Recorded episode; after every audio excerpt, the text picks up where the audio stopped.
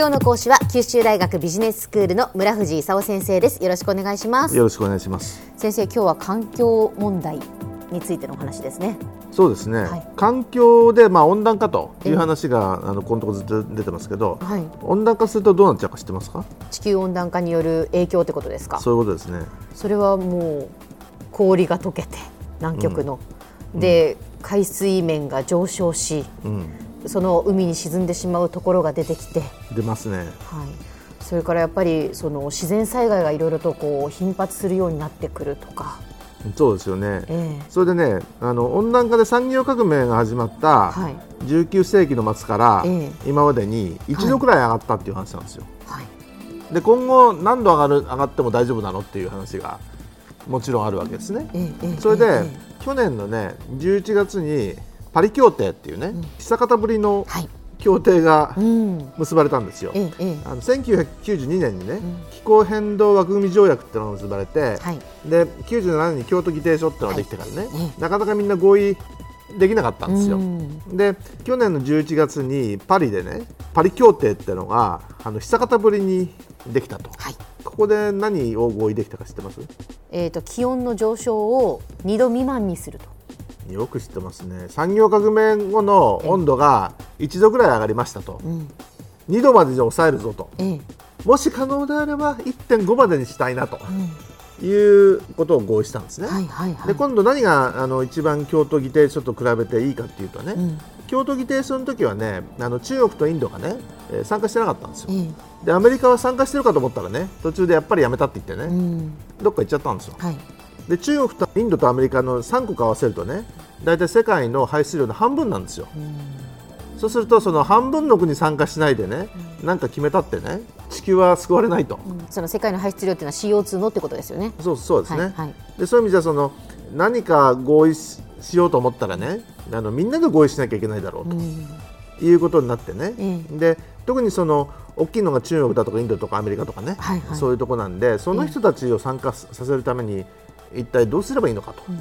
うん、いうことで義務って言ったらね嫌だっていうかもしれないんでね、うん、自主目標にしようと、うん、いう話になったんですよ、はいはい、でみんなとりあえず自主目標を出してごらんって言ってみんな自主目標を出したんですよ、ええ、ところがねその結果今どうなってるかっていうとね、はい、あのほとんどみんな自主目標を出したんですけど、ええ、日本はねあのにせんさんじゅうねんまでににせんじゅうさんねん比 にじゅうろくパーセント 削減とかね、うん、イーユー がにせんさんじゅうねんまでにせんきゅうひゃくきゅうじゅうねん比 よんじゅっパーセント 削減とかねアメリカがにせんにじゅうごねんまでにせんごねん比 にじゅうろくパーセント から にじゅうはちパーセント 削減とか、ええ、みんないろんなこと言ってね、はい、結果としてどうなるのかよくわからないなということなんですけど、ええ、ざっくり言うとね、はい、今世紀末までには にてんななどぐらいアップしたんじゃないかという話になったんですよ。まずいですよね、そうなると。みんなその削減するって言ってるのに にてんなな 度あのアップしちゃうんじゃまずいだろうと、はいはい、いうんでどうしようかと、うんいうことで今パリで何を決めたかっていうとね、うん、今の自主目標はねいいんだけどにせんにじゅうねんからごねんごとにね自主目標を作りましょうと、うん、でそれの進捗管理しましょうと、はいはい、いうことで最低でもにど目指すとできれば いってんごどを目指すと、うん、いう話になったんですね、うん、でにどしか上がらないようにするためにはね、うん、にせんじゅうねん比で さんじゅっパーセント とか ろくじゅっパーセント 削減しなきゃいけないとで いってんごどしか上がらないようにするためにははちわりくらい削減しなきゃいけないとうんいう話でね、はい、あの実はとてつもなく大変な話をなんかみんなで合意してるんですけど本当にできるのかというのはあの今一つ誰もよく分かってるわけじゃないんですけど、ええ、とにかくあの世界のひゃくきゅうじゅうなんかこくとかね、うん、が合意する話なんでね、まあ、簡単にはいかんとうん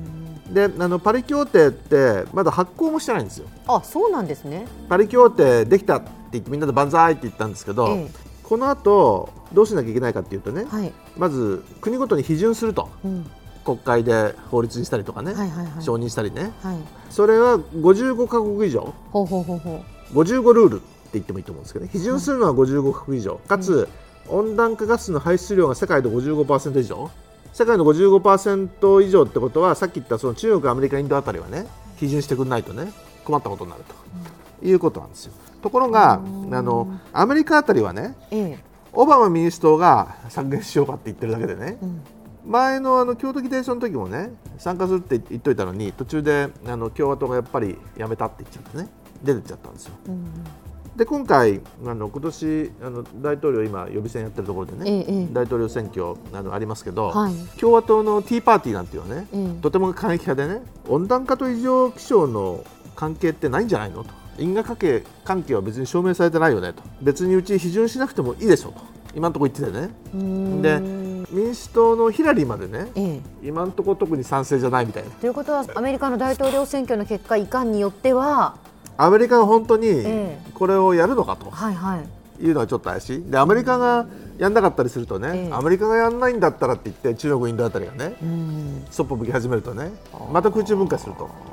という話になりかねないと。なるほどなるほど。そうするとモルジブが沈むという話になりかねないということなんですね。だから、まあ、とりあえずね、まあ、百何十カ国が合意すると、うん、大変なことですよ。うん、であの京都議定書の時はね半分以上抜けてたんでね、えーあのまあ、みんな連れてくるためにいろんなことしたと。であのプレジ&レビュー方式って言ってね、はい、自分であの誓ってね、うん、でそれがあの誓った通りになってるかどうかレビューするという、うん、あの方式なんですね。えーえーでそれをあのにせんにじゅうねんからごねんごにごねんごとやるということで、うまくいくかどうかちょっとこれからレッツシーということですね。はい、では先生今日のまとめをお願いします。えー、とパリ協定っていってね、去年のじゅういちがつに産業革命以降の温度上昇をにどまでに抑えるということでその合意しました。でじゅうはちねんまえの京都議定書と違って中国、アメリカ、インドをはじめとしてほとんどの国が参加していると。で達成義務はないんだけどもすべての国が実習目標をごねんごとに作成する義務を負う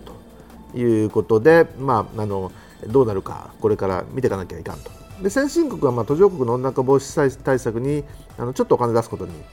なってるんですね。で長期目標としてはね、今世紀末までにはね排出される温暖化ガスと吸収する温暖化ガスの量が一致するというようなことを目指すということですね。今日の講師は九州大学ビジネススクールの村藤功先生でした。どうもありがとうございました。ありがとうございました。さて、ビビックモーニングビジネススクールはブログからポッドキャストでもお聞きいただけます。ビビックモーニングビジネススクールで検索してください。お相手は小浜素子でした。